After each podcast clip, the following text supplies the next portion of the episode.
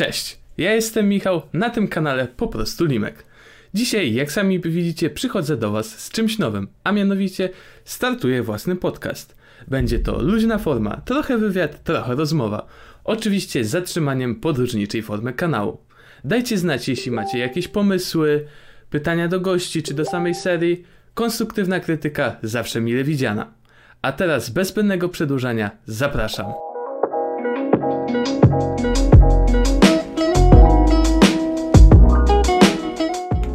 No i witam w debiutanckim odcinku podróżniczego castu. Dzisiaj moim gościem będzie, mam nadzieję, bardzo dobrze wam znany naczelny inspirator podróżniczy, czyli Marcin z kanału Wędrowne Motyle. Cześć Marcin. Kłaniam się, dzień dobry, pozdrawiam wszystkich. No i na początek oczywiście na bieżący, bieżący temat, myślę, że każdy jeszcze tym żyje. Mam nadzieję też, że jak najszybciej to minie, a mianowicie jak minęła kwarantanna. No bo wiadomo, że nasza branża, czyli turystyka, chyba najbardziej e, wraz e, z całą branżą eventów, najbardziej, że tak powiem, dostała po kościach, więc jak u ciebie?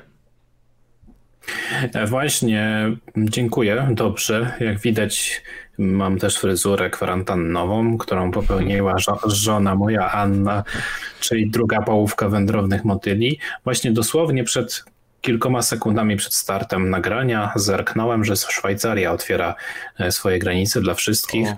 Także na bieżąco obecnie śledzimy informacje dotyczące odmrażania granic, bo chyba to jest największym teraz, najgorętszym tematem, no bo już jesteśmy tak jakby może nie tyle po pandemii, co po tym okresie takim najbar, najbardziej restrykcyjnych e, obostrzeń, mm. czyli tej klasycznej kwarantanny. E, tak się składa, że my przed zamknięciem granic, czyli przed wzmożeniem tych wszystkich problemów, które uderzyły w turystykę, odbyliśmy jeszcze jedną podróż. Nie była to podróż e, jakby w trakcie, tylko tuż przed, no bo wróciliśmy na tydzień przed wszystkim.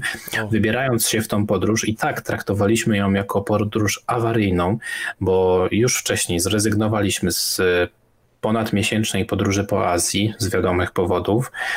Później myśleliśmy sobie, żeby w takim razie pojechać, polecieć znowu do Apulii, ale sytuacja we Włoszech, która się stawała bardzo, bardzo dynamiczna i niebezpieczna, też wybiła nam to z głowy, więc wybraliśmy sobie Maroko jako kraj w tym czasie czysty, bezpieczny, z małym postojem w Walencji. Natomiast wracając już w drugą stronę do Polski, no to już sytuacja była inna i już e, tak było, no Hiszpania zaczęła mm, rosnąć. Tak i, i Barcelona, co prawda odwiedzona przez nas w drodze powrotnej, była jeszcze normalnym miastem, natomiast e, dosłownie tydzień, dwa tygodnie po nas już oglądaliśmy obrazki z pustej Barcelony, pozamykanej na cztery spusty, także to nam się udało. Ale dla własnego bezpieczeństwa i spokoju ducha po powrocie sobie zrobiliśmy 14-dniową kwarantannę, mimo że nie musieliśmy. I potem jak się skończyła ta nasza kwarantanna, ta nasza dobrowolna, rozpoczęła się to obowiązkowa, e, że tak powiem, wprowadzona przez rząd. Także cała druga połowa marca i praktycznie duża część początek kwietnia, no to byliśmy w domu. E, no, było blisko oszalenia. To sobie człowiek wyremontował balkon w tym czasie. No, Natomiast mm, pod koniec kwietnia pomyśleliśmy właśnie o akcji, o której być może powiemy na końcu naszej rozmowy, bo to jest świeża rzecz z dzisiaj, czyli że nie, nie, nie czekajmy na to, jak nam poodblokują kraje, tylko spróbujmy zerknąć na podróż, e, tak jak zawsze promujemy, jako pewien stan ducha. I po prostu zaczęliśmy sobie odkrywać powolutku jeszcze raz nasze okolice. Tak to wygląda, jeśli chodzi o ostatnie trzy miesiąca. No, do, e, dokładnie tak jak mówisz. E, na początku tej kwarantanny to właśnie, tak jak mówisz, Włochy i Hiszpania chyba tak najbardziej drastycznie e, wzrastały. Teraz oczywiście USA przoduje. Ja sam w tym roku jestem maturzystą, więc mi, że tak powiem, też się trochę pooberwało, no bo wiadomo, od połowy marca szkoły zamknięte wiadomo, dla jednych to, to jest i wiadomość pozytywna. E, ja, ja nie traktuję tego ani jako jakąś wiadomość, która mnie pociesza, no bo sam nie uważam się za jakiegoś złego ucznia czy tak dalej, ale wiadomo, że zawsze e, kilka lekcji powtórzeniowych zawsze lepiej się przyda. E, dokładnie, zawsze się przyda.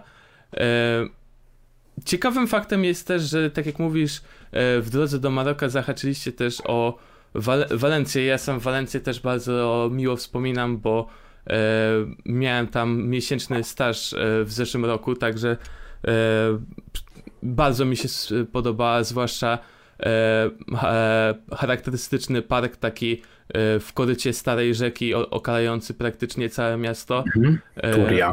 Tak, Hardin del Turia, bardzo piękny. A tak się zdarzyło, że właśnie te coroczne staże w tym, w tym roku z mojej szkoły pojechali właśnie nie do Walencji, a do Sewilli i ta, tak samo wrócili i mimo, że e, w tamtym regionie nie było w ogóle przypadków koronawirusa, tak, i te, musieli tą dwutygodniową kwarantannę odbyć. I moim zdaniem to jest bardzo e, dobry ruch, bo na początku, na początku, tak jak było, to głównie ludzie właśnie się e, bali tego faktu, tego pierwszego zakażenia nawet już w Polsce. I wiele osób, nawet wracając z takich miejsc, które wiadomo nie były takim oczywistym faktem, e, które można by przypuszczać, że tam jest e, epidemia koronawirusa, to i tak z czystej profilaktyki e, udawali się na tą dwutygodniową kwarantannę. No, to taki spokój ducha, taki mm, po prostu odpowiedzialność, no bo lepiej mieć pewność, że spotykając się później z rodziną, znajomymi, no nieświadomie czegoś nie rozniesiemy i to też na, na kierowało nami. E, no ta decyzja o odwołaniu Azji też była trudna, bo ona z kolei była podjęta przed tym wszystkim. Jeszcze tak człowiek do końca nie wiedział w kierunku, którym to się rozwinie, ale no i rozwinęło się tak szczerze powiedziawszy, no wtedy w tej Tajlandii, bo to miała być Tajlandia i Birma, czyli Myanmar, to nawet tak wirus szeroko się nie rozlał. E, to dopiero teraz przyspieszył później drugą falą i być może człowiek by nawet jednak nie żałował tego, bo by tego na miejscu nie zauważył.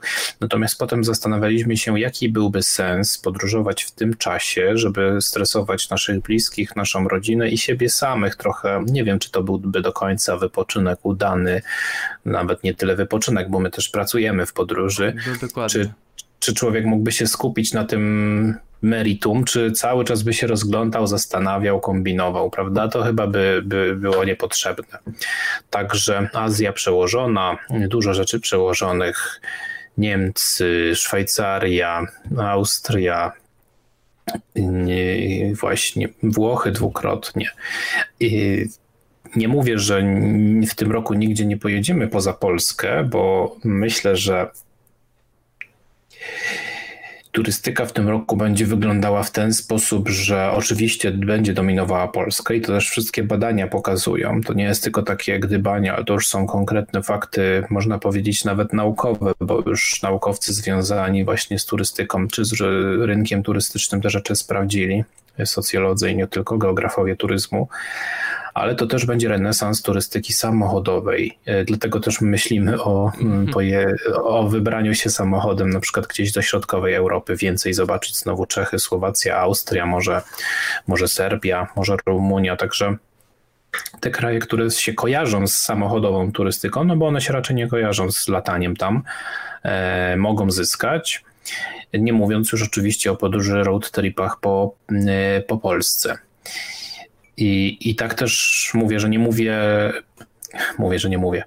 Nie mówię, że nie będziemy podróżować poza Polskę, bo właśnie mamy w planach jakieś samochodowe podróże, a jakaś daleka podróż, no to jest kwestia albo e, znowu zimy, jeśli wszystko się unormuje, albo wcale. Odwołaliśmy też e, podróż do Stanów Zjednoczonych, taką naszą wymarzoną od wielu lat, która miała mieć miejsce w sierpniu. Także, tylko że już dawno się z tym pogodziliśmy. To już jest taki, taki stan, w którym to nie jest dla nas żaden szok. O, jeszcze lazurowe wybrzeże. No dużo było. No my podróżowaliśmy bardzo dużo przez ostatnie lata i ten rok też miał być taki intensywny. Także już tak w głowie to jest poukładane, że że jedziemy dookoła Polski, już mamy pomysły na odcinki, już mamy pomysły na artykuły, e, mnóstwo ciekawostek pozaznaczanych e, i jesteśmy dobrej myśli. Okej.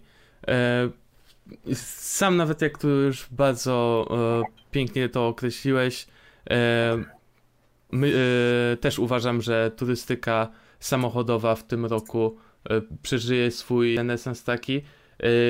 E, ja osobiście mm, z tą turystyką też, że tak powiem, e, mam trochę więcej wspólnego niż taki standardowy wyjadacz chleba, że tak powiem, bo ja mieszkam na Kaszubach, a mój tata pochodzi z okolic Zakopanego, więc moje wakacje co roku, tak do 15 roku życia mniej więcej wyglądały przeważnie zawsze tak samo, że jechaliśmy tam do drugiego domu e, i mm, praktycznie Mał Małopolskę jestem w stanie powiedzieć, że każdy zakamarek w przeciągu tych lat się udało odwiedzić. E, zawsze co E, co w zeszłym roku nie odwiedziliśmy, to się dało w następnym i tak się to jakoś uzbierało. Okej, okay, ale odejdźmy może trochę od tematu kwarantanny. Bardzo podobne regiony, tak, tak naprawdę. Tak. Mm, jeśli chodzi o jakieś takie tradycje, kultywowanie ich, no to górale z Kaszubami mają wiele wspólnego. No i obydwa regiony są bardzo turystyczne. Tak, tak. No ja jestem w głębokim podziwu, jak e, nieczęsto mój tata rozmawia coś tam tutaj z nami przy rodzinie i dzwoni wujek na przykład z gór. No i to jest sekunda, no już gwara się momentalnie zmienia. Tu, tu normalny polski i tu już za, zaciągnie tak e, góralszczyzną, że no, w, se, w sekundę, normalnie jak, jak od przycisku. Mhm. Tak. E, dobra, no to odejdźmy może trochę od tematu kwarantanny. E, od znajomych często dostaję pytanie w stylu, jak ty to robisz, że tak szybko e, podejmujesz decyzję o locie, gdy wyhaczysz okazję. Ja odpowiadam, że no, kocham po prostu podróżowanie, turystykę i może to troszkę wynikać z takiej stereotypowej, nie wiem jak to powiedzieć, polskiej takiej natury, januszowości trochę, jak to często się w internecie mawia, ale mianowicie do czego piję. Jak to jest u was? Czy mm, planując podróże staracie się iść raczej w kierunku ceny, jakości, o, czy raczej mm, ogół, ogólnej satysfakcji z podróży e, potraficie sobie odmówić jakiejś atrakcji, czy może jednak cel uświęca środki? Mhm. To jest e, takie pytanie e, i temat rzeka oczywiście. Trzeba go też odpowiednio ująć, bo inaczej bym odpowiedział na to pytanie 5, inaczej 10, inaczej 15 lat temu. Nas, e, mniej ciebie chyba różni około bardziej 15 lat. To już jest dość, dość sporo. I no w twoim wieku na przykład jeszcze nie podróżowałem ta, tak obficie, bo tak naprawdę zacząłem pod koniec studiów to był ten taki czas właśnie poznawania świata tanich lotów y, i tego wszystkiego, i tych jeszcze bardzo tanich biletów lotniczych.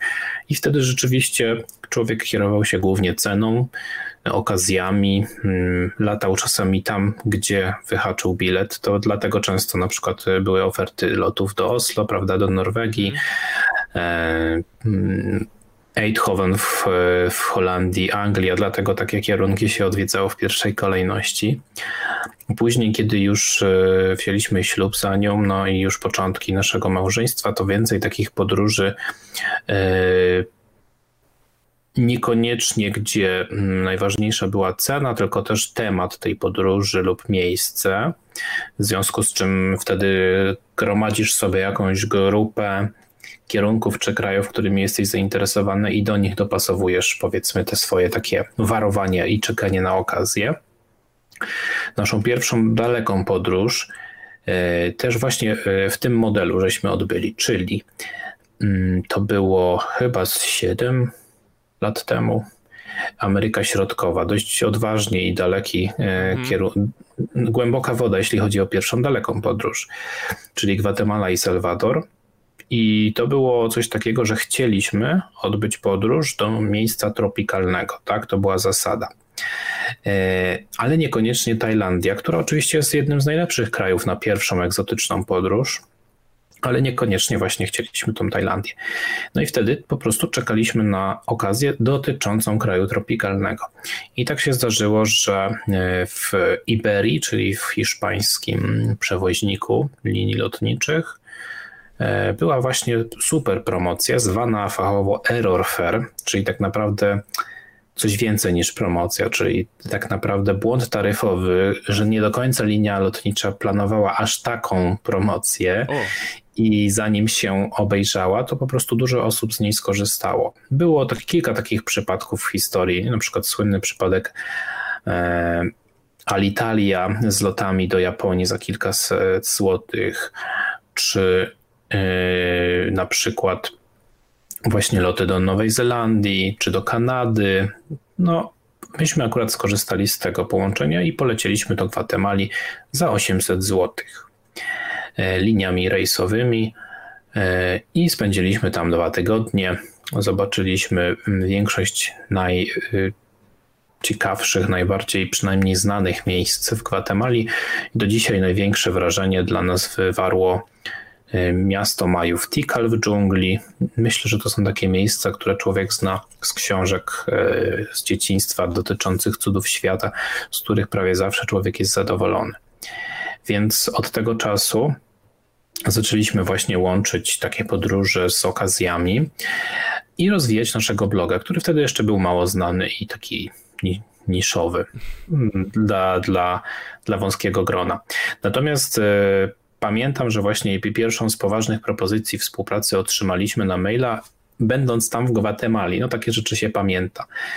I to był właśnie, no tak, to się zgadza, to było 7 lat temu. I od tego czasu rzeczywiście tam wystąpiliśmy w konkursie Blok Roku, którego nie wygraliśmy, co prawda, ale, ale zdobyliśmy e, miejsce na podium i jakieś wyróżnienie specjalne, i po prostu nasz blog e, stał się coraz bardziej rozpoznawalny, popularny, coraz bardziej czytany gdzieś tam ta droga do, mm, spowodowała, że stał się największy w Polsce, najbardziej czytany. Po wielu, wielu latach pracy. I nie ukrywam, że to też otwarło nam wiele drzwi, wiele mm, współprac i wiele podróży dodatkowych. Więc pewnie gdyby nie blog, to przynajmniej z połowy różnych miejsc, które odwiedziliśmy na świecie, byśmy mm, tak szybko nie zobaczyli, bo prędzej czy później byśmy zobaczyli. Więc nie ukrywam, że później po prostu już nie zawsze chodziło o polowanie na okazję, bo no po prostu pracowaliśmy, mieliśmy swoje zawody, zarabialiśmy, odkładaliśmy, więc bardziej tutaj chodziło, plus te współprace różne komercyjne, reklamowe, więc bardziej tutaj chodziło o już mądrzejsze rozporządzanie pieniędzmi yy, i rzeczywiście cena czyni cuda czy też czynnik cenowy zszedł na drugi, a czasami nawet trzeci plan. I co też w naszej książce Podróżuj Lepiej piszemy, że nie zawsze cena jest najważniejsza. Owszem, w pewnym wieku czy w pewnym momencie wydaje się, że jest najważniejsza i to nie sprawia człowiekowi różnicy, ale jak już jest bliżej trzydziestki i na przykład wyhaczy super ofertę noclegową za naprawdę świetne pieniądze, ale nie zauważy, że ten hotel jest na przykład daleko na suburbiach, gdzieś na przedmieściach miasta, i tak naprawdę dużo czasu się zmarnuje, dużo czasu czy dużo pieniędzy trzeba dorzucić na transport do centrum miasta, to wtedy właśnie jest taki dowód, że może czasami lepiej dopłacić kilkadziesiąt złotych i y, spać w miejscu, które jest blisko dworca kolejowego, z którego można się gwieździście poruszać nam w różne ciekawe miejsca wokół tego miasta, plus e, po prostu oszczędzamy też na transporcie. To są takie różne historie i no Poza tym też wartość pieniądza się zmieniła. Wszyscy wiemy, że po prostu y, nie tyle nawet nie ma już biletów za złotówkę, czy nie ma biletów za kilka złotych, ale też nie ma noclegów za 20-30 złotych, 40 nawet jeśli chodzi o hostele.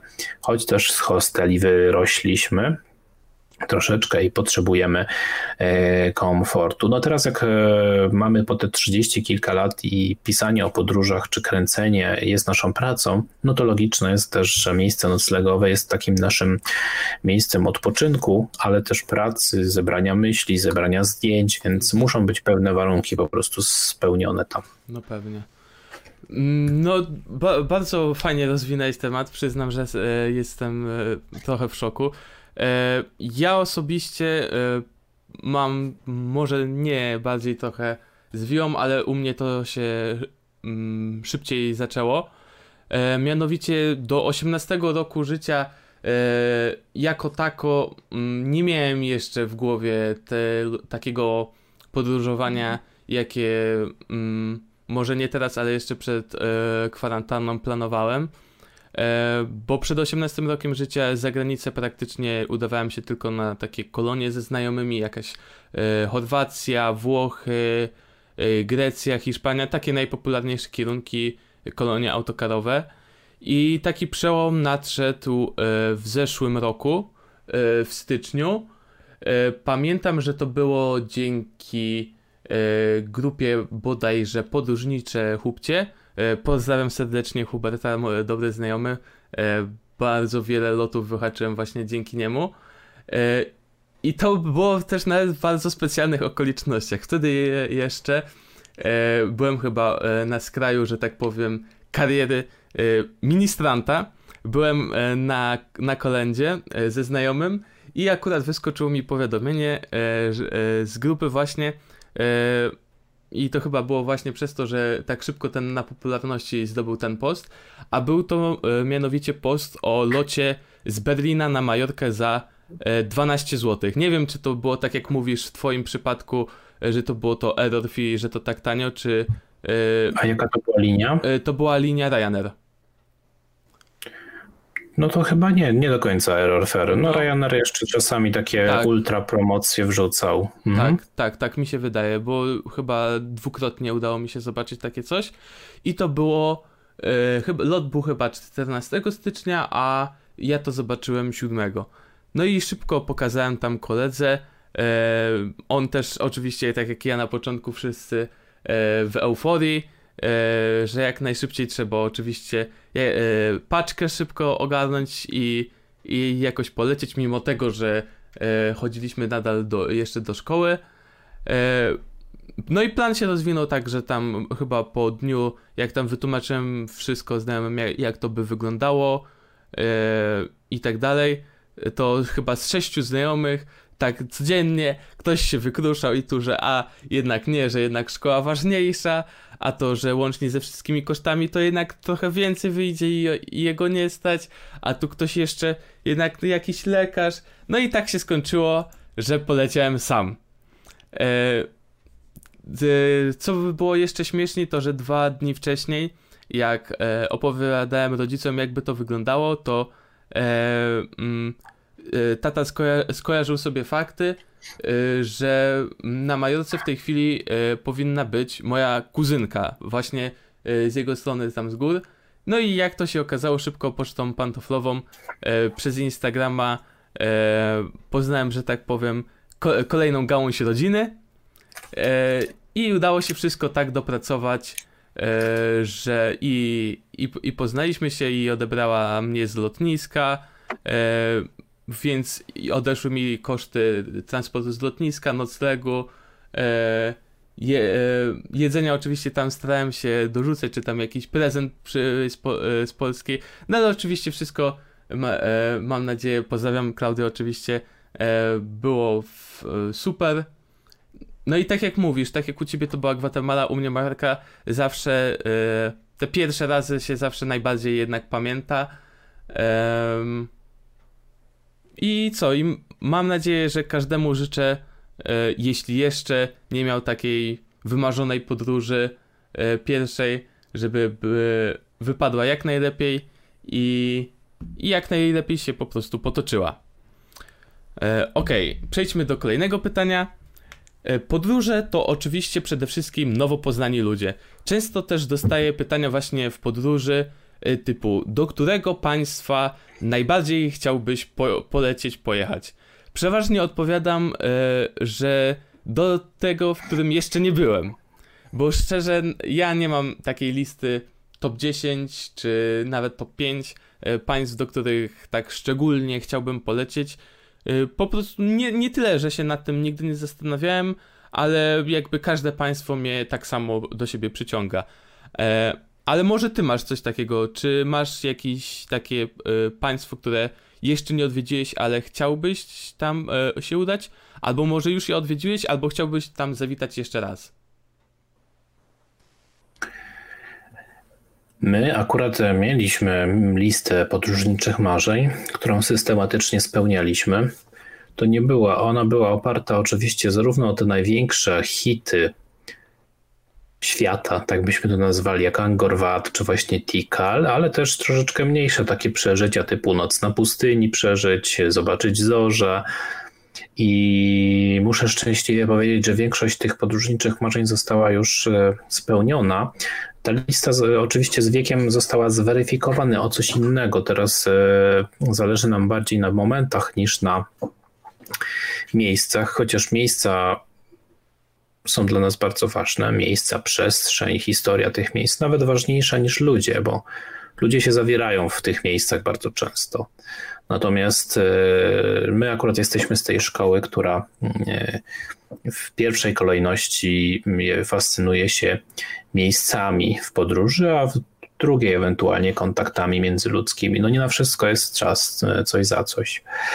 I y, jeśli chodzi o kraje, które chcielibyśmy zobaczyć wciąż, no to niestety jeden z tych krajów jest w takiej dość e, nie, trudnej teraz sytuacji i nie jest tak super dostępny, jak jeszcze był niedawno, czyli Iran z całą swoją mocą historii i kultury perskiej.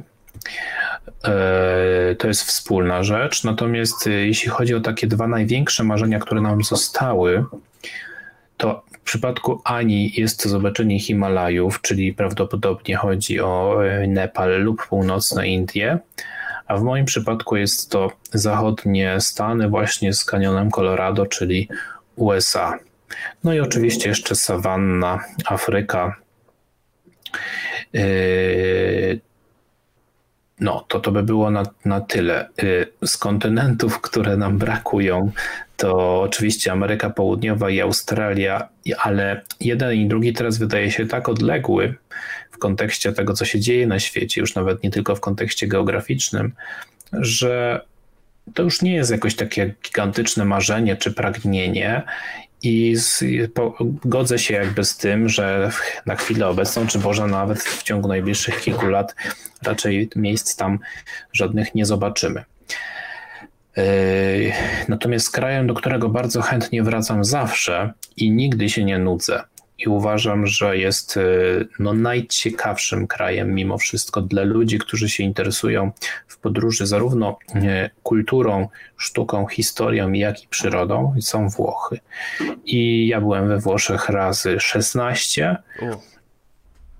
I myślę, że wciąż te kolejne 16 razy bez problemu mógłbym Włochy y, odwiedzić, ponieważ one mają taką specyficzną, mm, tak jak to się mówi, genius loci, czyli duch tego miejsca, która po prostu dla, mm, dla ludzi, którzy lubią historię, którzy lubią kulturę, sztukę, to wszystko, co wymieniłem wcześniej, są fajnym miejscem do przebywania. Jest wciąż bardzo tania i bardzo dobra kawa.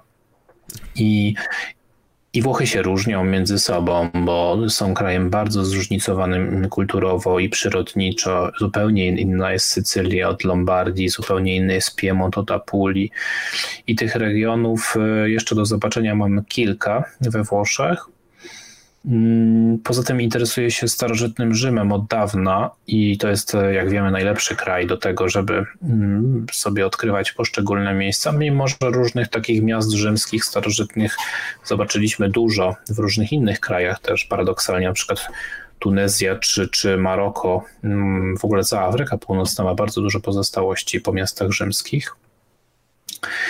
Y, Natomiast z takich świeżych odkryć to bardzo, bardzo nam się podobał Wietnam, który był takim krajem niespodziewanie zachwycającym, ponieważ podchodziliśmy do niego z dystansem, słuchając dużo negatywnych opinii dotyczących bardzo mocnej komercjalizacji turystyki w tym kraju i bardzo nieprzystępnej i niezbyt przyjaznego podejścia e, ludzi do turystów.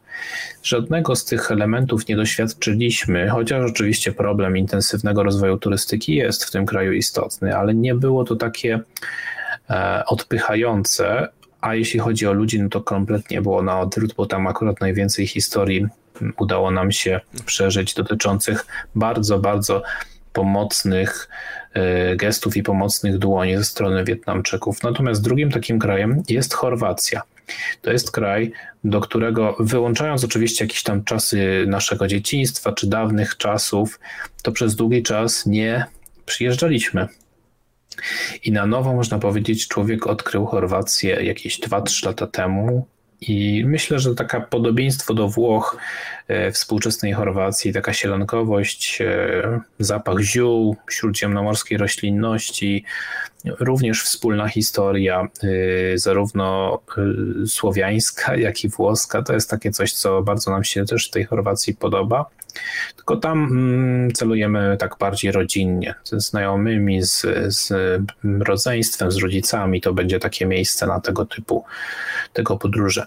I trzecim kierunkiem, który bardzo lubimy na zasadzie powrotów, to są Wyspy Brytyjskie czy Skandynawia, ale zostawmy tutaj Wyspy Brytyjskie, trochę przez nas Polaków niedoceniane i kojarzone głównie z emigracją zarobkową. Natomiast to jest kolejny kraj, który zarówno oprócz pięknych krajobrazów ma bardzo ciekawą historię i jak ktoś po prostu lubi łączyć historię z podróżami, to będzie się naprawdę mógł mm, cieszyć y, z każdego miejsca w tym kraju na nowo. I literatura, kino, to wszystko jest też bardzo mocno osadzone właśnie w kulturze brytyjskiej, zwłaszcza tej trochę dawniejszej, wiktoriańskiej, elżbietańskiej.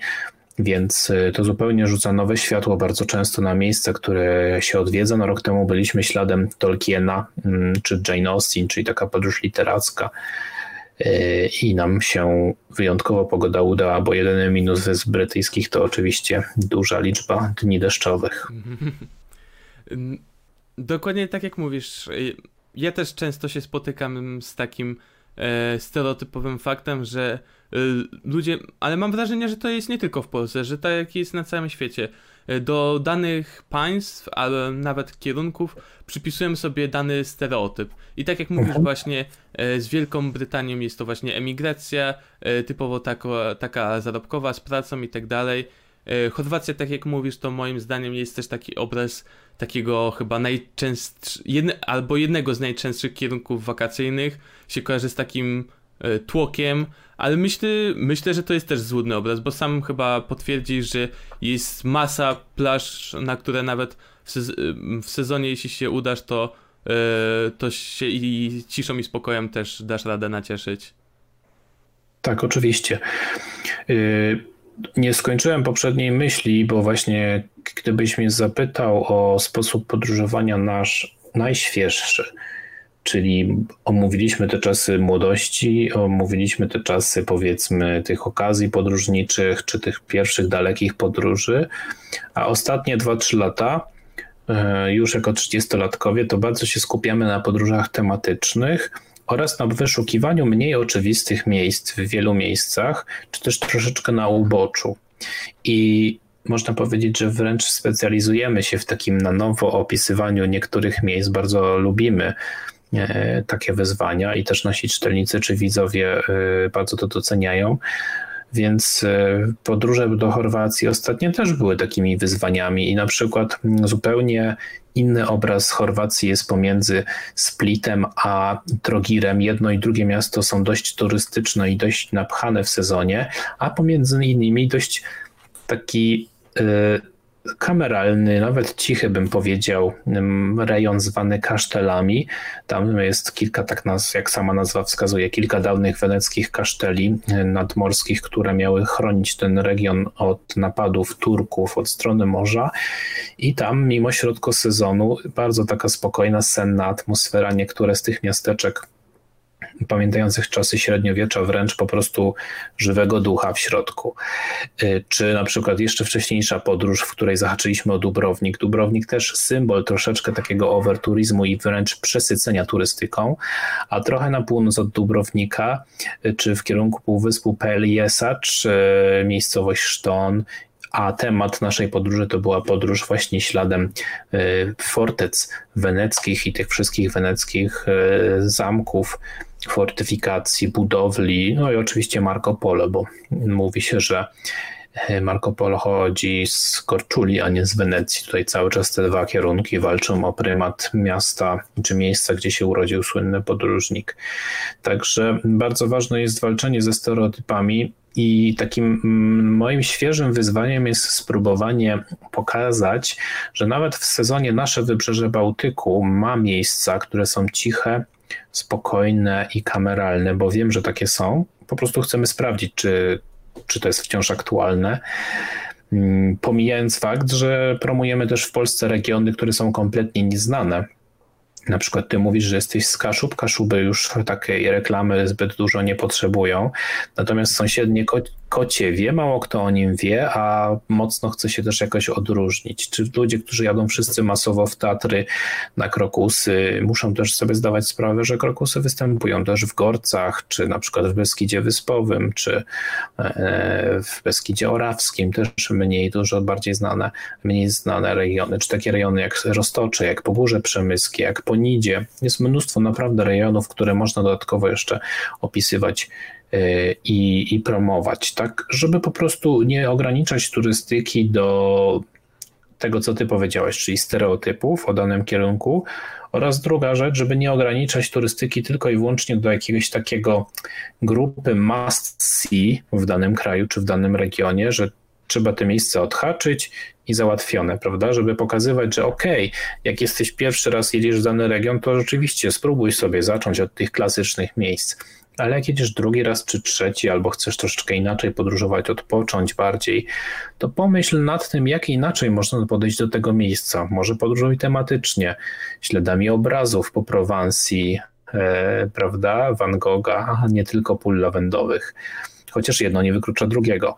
Czy właśnie w Chorwacji śladami historii Wenecjan, a nie tylko e, miejsc, które rzeczywiście będą miały najwięcej turystów z Polski czy oblegane plaże. Także z czasem po prostu człowiek też traktuje mm, podróże jako zabawę, jak ma się cieszyć tym, mm, tym podróżowaniem. Dokładnie. No, le lepiej bym tego nie opisał.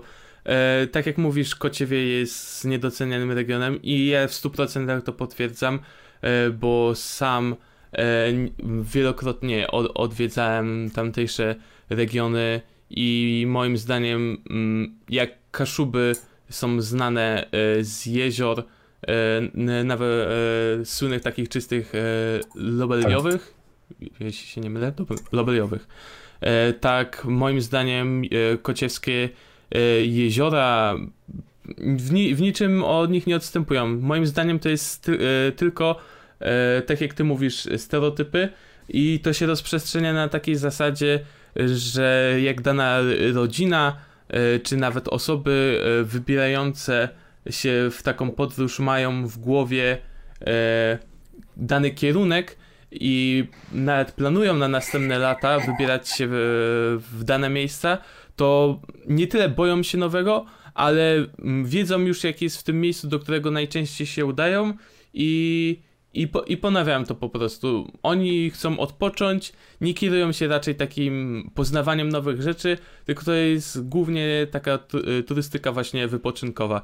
No i to się powiela, że to idzie po, e, pocztą pantoflową. E, tu sąsiad usłyszy, że, ta, e, że, że tu sąsiadowi spod piątki było super, no to on też tam pojedzie. No i właśnie tak się efektem takiej kuli śnieżnej E, regiony, które były popularne są jeszcze bardziej popularne, a te, które są takie e, trochę zapomniane, e, no to niestety nadal schodzą na ten dalszy plan.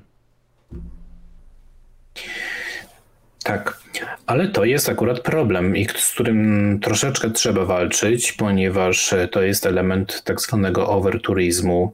Z angielskiego nie mamy polskiego do odpowiednika. Mówi się o przesyceniu turystycznym pewnych miejsc, które też niszczy mm, przyrodę, niszczy struktury społeczne niektórych na przykład miastach, jeśli zbyt dużo ludzi wynajmuje apartamenty w formie na przykład Airbnb w danej dzielnicy, przykładem jest Lizbona, to ta dzielnica paradoksalnie umiera, ponieważ lokalni mieszkańcy nie chcą żyć w takim miejscu, które jest tylko sypialnią dla turystów, więc sami z takiego miejsca uciekają.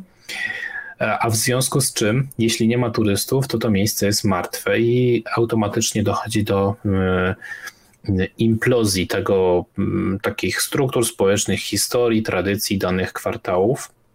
Jedna rzecz. Druga rzecz, oczywiście antropopersja typowo ludzka. Kiedy dużo ludzi przyjeżdża w dany region, to po prostu go zadeptuje, niszcząc różnego rodzaju siedliska roślinne. I dużą rolę w tym niestety pełnią social media, ponieważ w social mediach my konsumujemy też turystykę obrazkami. Owszem, sąsiad z piątki może być dla nas pewnym wyznacznikiem, ale zdjęcia na Instagramie również. I teraz, jeśli dany region y, czy dane miasto cały czas reklamuje się tym samym zdjęciem, tym samym widokiem, tym samym miejscem, no to dokłada trochę oliwy do ognia, no bo ludzie cały czas napędzają się w tamtym kierunku. Natomiast jeśli jakiś region będzie próbował rozsadzić troszeczkę tą turystykę, roz, rozszerzyć ją w różne miejsca, czyli żeby jeden nacisk gigantyczny nie był na jedno miejsce, tylko wiele nacisków, ale mniejszych, mniej e, niszczących na inne miejsca, no to, to będzie lepiej. W przypadku Islandii nawet zamknięto kanion, żartobliwie zwany kanionem Justina Biebera, ponieważ w jednym z teledysków Justin Bieber tam tańczy i wszyscy chcieli z tego samego miejsca robić zdjęcia i wydeptano wszystkie roślinki pod ochroną. A tak naprawdę kilkaset metrów dalej było mnóstwo różnych podobnych punktów widokowych, do których nikt nie przychodził, bo nie były znane z tego powodu. Sam też muszę powiedzieć, że e, uderzyć się w pierś, realizując jedno ze swoich takich mm, osobistych marzeń, czyli odnajdując miejsce z filmu Gladiator, w którym e, Maximus e, już po mm, pójściu do nieba, można tak powiedzieć, tutaj muskał ten słynne zboże, to te miejsce istnieje naprawdę niedaleko Pięcy, odnalazłem je, tam człowiek stanął, natomiast z tego co słyszałem, bo to już było 3 lata temu, e, to właściciele tej łąki, czy tej ziemi, bo to nie była łąka, zamknęli możliwość e, wchodzenia tam. Być może po prostu coraz więcej ludzi e, chciało wejść do tego samego miejsca. No i mówię, że przyłożyłem do tego niestety swoje, swoją rękę ale Islandia przytoczona wcześniej, żeby rozszerzyć troszeczkę ten ruch turystyczny, to specjalnie tworzy dodatkowe szlaki, takie dodatkowe pętle, żeby ludzie sobie mogli przylecieć na Islandię i nie tylko i wyłącznie tak zwany Golden Circle mm, wykorzystywać, czyli klasyczną objazdówkę, ale też jakiś Silver Circle jest planowany, Bronze Circle, żeby mieli więcej alternatywy. I to będzie wyzwanie, któremu turystyka musi sprostać. Oczywiście mm, koronawirus trochę przyhamował podróże po świecie, więc trochę świat pod tym kątem odetchnął, ale może jak wszystko wróci do normy, to właśnie fajnie by było, gdyby nie, nie wróciło tak w 100% do normy, tak jak było kiedyś, tylko żeby ta turystyka była bardziej e, dywersyfikowana. Zresztą wszyscy pamiętamy, że takie miasta jak Wenecja, jak, jak właśnie Dubrownik, coraz więcej też zaczęło wprowadzać jakieś restrykcje, obostrzenia, że co za dużo to niezdrowo. Więc to też jest dowód na to, że coś się w głowach ludzi zarządzających turystyką zmienia. Tak, no chyba wszyscy, wszyscy albo większość widzieli wiele takich popularnych fotek, jak krążyła właśnie w czasach kwarantanny w internecie, e, że właśnie w Wenecji e, kanały stały się e, prawie przeźroczyste, wiele zwierząt morskich tam zaczęło wpływać, w Indiach miasta, które wcześniej były praktycznie e, niewidoczne, nie było widoczności powyżej 25 metrów przez wszechogarniający smog, tak teraz e, jest widoczność przeogromna. No tych obrazów bym mógł wymieniać i wymieniać, ale no ludzie mogą powiedzieć, że to jest jeden z tych niewielu E, dobrych aspektów kwarantanny, ale tak jak mówisz właśnie też dobrze, żebyśmy wyciągnęli też jakieś wnioski z tego i tak jak mówisz, zdywersyfikowali e, tą turystykę.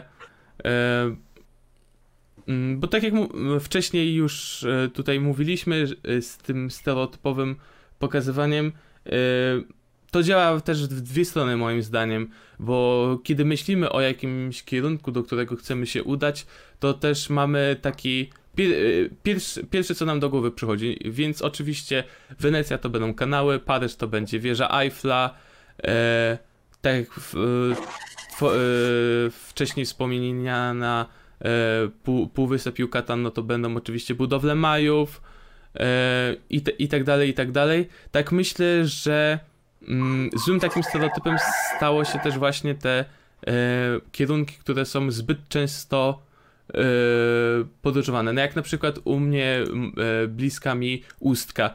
Tak mm, ja myślę, a przynajmniej ja mam w głowie taki obraz, że to się kojarzy ludziom tylko z takim masowym tłokiem, e, parawanami, no że po prostu człowiek na człowieku leży i no, no nie wiem, no chciałbym też, mhm. żeby dzięki tej kwarantannie nie tyle może zmieniło się postrzeganie ludzi co do innych kierunków, ale tak jak, e, tak jak ty dobrze to podkreśliłeś i tak jak wy to często robicie, żeby spojrzeli na dany kierunek z innej perspektywy.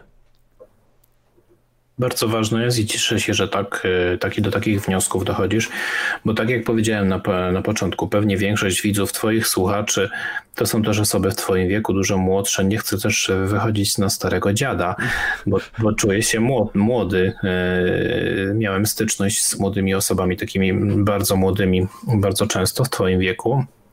W sumie widzowie mojego kanału geograficznego innego też zauważyłem ostatnio, to są głównie młod, dużo młodsze osoby i nie jest tak źle, nie hejtują, nie łapkują w dół, więc y, y, taka, taka refleksja, no, gdy byłem w twoim wieku, to rzeczywiście dużo człowiek korzystał z lotów, z latania, bardzo często na jednodniówki, e, się latało rano, przylot wieczorem powrót, czy na przykład na weekendy krótkie.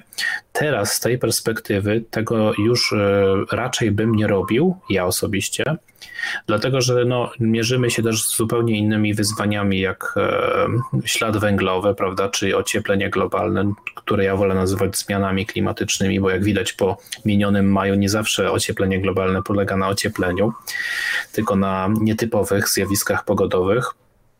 I oczywiście e, nie mm, nie strofuje, nie krytykuje. Rozwój to proces. Być może młodsi ludzie lubią wciąż sobie latać częściej na, e, na krótkie wypady. Natomiast e, ja staram się, przynajmniej naszym rówieśnikom, już tak zachęcać do tego, żeby mm, starać się nie latać zbyt często samolotami, tak na krótko mm, być może są inne rozwiązania. Już lepiej polecieć na kilka dni, tak? I jakby bardziej intensywnie odebrać dany region, chociażby na długi weekend, żeby nie czuć potrzeby kiedyś tam wracania znowu, albo, co też bardzo polecam, y, spróbować zmienić środek transportu na bardziej ekologiczny typu kolej, samochód, paradoksalnie wciąż autobus. Mm, kolej w ogóle jest e, super rozwiązaniem. Nie mówię, że całkowicie się przerzucić, bo też nie należę do skrajnistów i nie popieram jakby tego, e, co mm, narodziło się obecnie w Szwecji, czyli budzenia wstydu, flixcam, czyli budzenia u kogoś wstydu, wyrzutów sumienia z latania samolotem, to jest nierealne. Można do od tego odchodzić w sposób konstans, a nie nagle. Y, I też y, myślę, że w tym kierunku to będzie mm, y, dążyło, ale po prostu zróżnicować sobie te wypady po Europie właśnie raz samolotem, raz samochodem, czy dwa razy samochodem, czy raz pociągiem, raz autobusem, E, w ten sposób, ale tak jak mówię, rozumiem, że e, ty i twoi widzowie jesteście osobami młodszymi, więc nie mam prawa jakby z tej perspektywy, bo nie wiem jakbym powiedział jako dwudziestolatek o tym e, procesie, chociaż z drugiej strony to właśnie twoje pokolenie obecnie najbardziej jest intensywne, najbardziej zaangażowane w tematy podnoszenia zagrożeń klimatycznych. Bardziej bardziej, moim zdaniem, ważniejszym jeszcze zdecydowanie jest odpowiednie podejście do mm, podróżowania w sposób świadomy, czyli te wszystkie y, mm, niezbyt etyczne zachowania właśnie typu y, korzystanie z atrakcji, które, w których wykorzystuje się zwierzęta, czy na przykład generowanie ogromnych ilości plastiku podczas podróży, to są też rzeczy, które możemy już od ręki wyhamować, wykasować, wygumkować, do czego też oczywiście e, zachęcam. A to, o czym rozmawialiśmy przez, pół godziny, przez ostatnie pół godziny, czyli turystyka drugich miejsc, a nawet trzecich miejsc, szukanie alternatyw, nie przykładanie cegiełki do właśnie przesycenia i prze, e, mm, przeturyzmowania niektórych miejsc, to też jest element świadomego podróżowania. Jest nawet taki mm, fanpage na Facebooku, świadome podróżowanie, można sobie tam zajrzeć, gdzie różnego rodzaju dobre praktyki są proponowane. Jest Towarzystwo Przyrodnicze Krajobraz, które proponuje, promuje krajową turystykę. E, I jest też właśnie nasza akcja Podróżuj do tutaj, o której powiedziałem na początku rozmowy, czyli e, gdy nie możemy podróżować daleko, spróbujmy na nowo zdefiniować swoją okolicę, odkryć zakamarki okolicy, czasami dać się zaskoczyć i po prostu pomóc lokalnej turystyce i promować krajoznawstwo. No, dokładnie. Tak, właśnie chciałem o to spytać, już widzę, uprzedziłeś mnie. E, czyli e, jakbyś mógł tak na szybko moim widzom przedstawić, e, na czym polega właśnie ten trend, bo widziałem, e, że podróżnicy właśnie i blogerzy i influencerzy podróżniczy, że tak powiem, z YouTube'a podzielili się na województwa i można na ich social media zobaczyć takie właśnie perełki z każdego województwa, takie miejsca, które ludzie mogą nie znać, a rzeczywiście E, mają bardzo wiele do zaoferowania. Może nazwa jest trochę dziwna dla niektórych i niezrozumiała. Zresztą dzisiaj na grupie właśnie pewnej takiej e, ekologicznej akurat przeczytałem, że nie do końca ktoś rozumie, dlaczego taki hashtag i taka nazwa niegramatyczna, ale jej geneza tkwi właśnie na naszym blogu 6 lat temu, gdzie napisaliśmy taki artykuł, że podróżuj do tutaj trochę taka gra słów, tak? Czyli, że kiedy nie możesz podróżować daleko, chociaż wtedy można było, ale staraj się nie traktować podróży jako odległości, czyli nie liczba wy, wylatanych kilometrów, czy jak najdalej od domu, że to jest super podróż, tylko zrozum, że podróż to jest pewien stan, w którym ty potrafisz ciekawie eksplorować. To może być zarówno okolica, jak i może być jakiś zakątek Tajlandii. Jedno i drugie paradoksalnie jest tym samym. Y, no i był sobie taki artykuł, on tam y, ucichł od czasu do czasu, jak wrzucaliśmy jakieś materiały o Śląsku, to y, go używaliśmy. No i po wielu latach, właśnie sytuacja, w której się znaleźliśmy, wymogła nowe ruchy i zadzwonił do mnie kolega Bartek Szaro z bloga Paragon z podróży, też znanego i powiedział, że może by jakąś akcję spróbować zrobić, która będzie promowała lokalną turystykę, nawet nie polską, tylko taką bardzo lokalną. I Bartek przypomniał mi o tym hashtagu i doszliśmy do, do wniosku, że moglibyśmy go odkopać i nadać mu troszeczkę nowego znaczenia. I od słowa do słowa przeszliśmy w ogóle w zrobieniu z tego fajnej akcji społecznej. E, Bartek zaprosił większości pozostałych 14-15 e, twórców z każdego województwa i wszyscy zaczęliśmy opisywać te podróże do tutaj, czyli filozofia polega na tym, że opisujemy miejsce, w którym mieszkamy i jego najbliższe okolice. Nawet ułatwiłem to w postaci takiego schematu, że jak nie wiesz gdzie, to zrób sobie wyzwanie, że jedno miejsce znajdujesz na północ, drugie na południe, jedno na wschód, drugie na zachód i na końcu miejsce w twoim własnym miejscu zamieszkania. I jak odhaczysz te pięć ciekawych miejsc, to powiedzmy misja wykonana jest e, pozytywnie, a możesz też zrobić wersję deluxe, czyli dodać jeszcze północny wschód, północny zachód, południowy zachód i południowy wschód, czyli tych miejsc wtedy jest dziewięć. I teraz wyobraźmy sobie, że granice, nie daj Boże, dalej są zamknięte w Polsce i wtedy to jest naprawdę fajna alternatywa, fajna akcja do, mm, do pobawienia się w tych trudnych czasach, w których świat na chwileczkę się od nas oddalił. I e, właśnie tych 16 twórców fantastycznych z różnych regionów właśnie już wróciło powoli w większości i pokończyło swoje materiały i cieszą się bardzo dużym zainteresowaniem. Ludzie są bardzo zadowoleni, bardzo dziękują nam i myślę, że dzięki temu też wiele osób zrozumie to te główne przesłanie, na którym nam zależało, że jeśli docenimy to, co mamy blisko siebie, mądrzej będziemy na to wszystko umieli spojrzeć, to będziemy lepszymi turystami, lepszymi podróżnikami, to z lepszą wrażliwością będziemy wędrować po świecie i na odwrót. Im więcej jeździmy po świecie, tym bardziej też doceniamy właśnie lokalność. Dokładnie, no lepiej bym tego nie opisał. E, bardzo mnie cieszy właśnie, że też na, w tak e, nie tyle może ciężkich czasach, ale nietypowych właśnie czasach kwarantanny, e, właśnie wychodzi taka ludzka kreatywność, bo tak jak e, mówisz właśnie e, e, z waszą akcją podróży do tutaj, która myślę jest przegenialna z swojej, nawet w prostocie moim zdaniem. Zgadza się. Jest bardzo fajna. Tak też i, mo, i moja kwarantanna minęła przy Gdzie Bądziach i, i kwa, kwarantanę turnieju. Też mi ba, bardzo się ta akcja spodobała.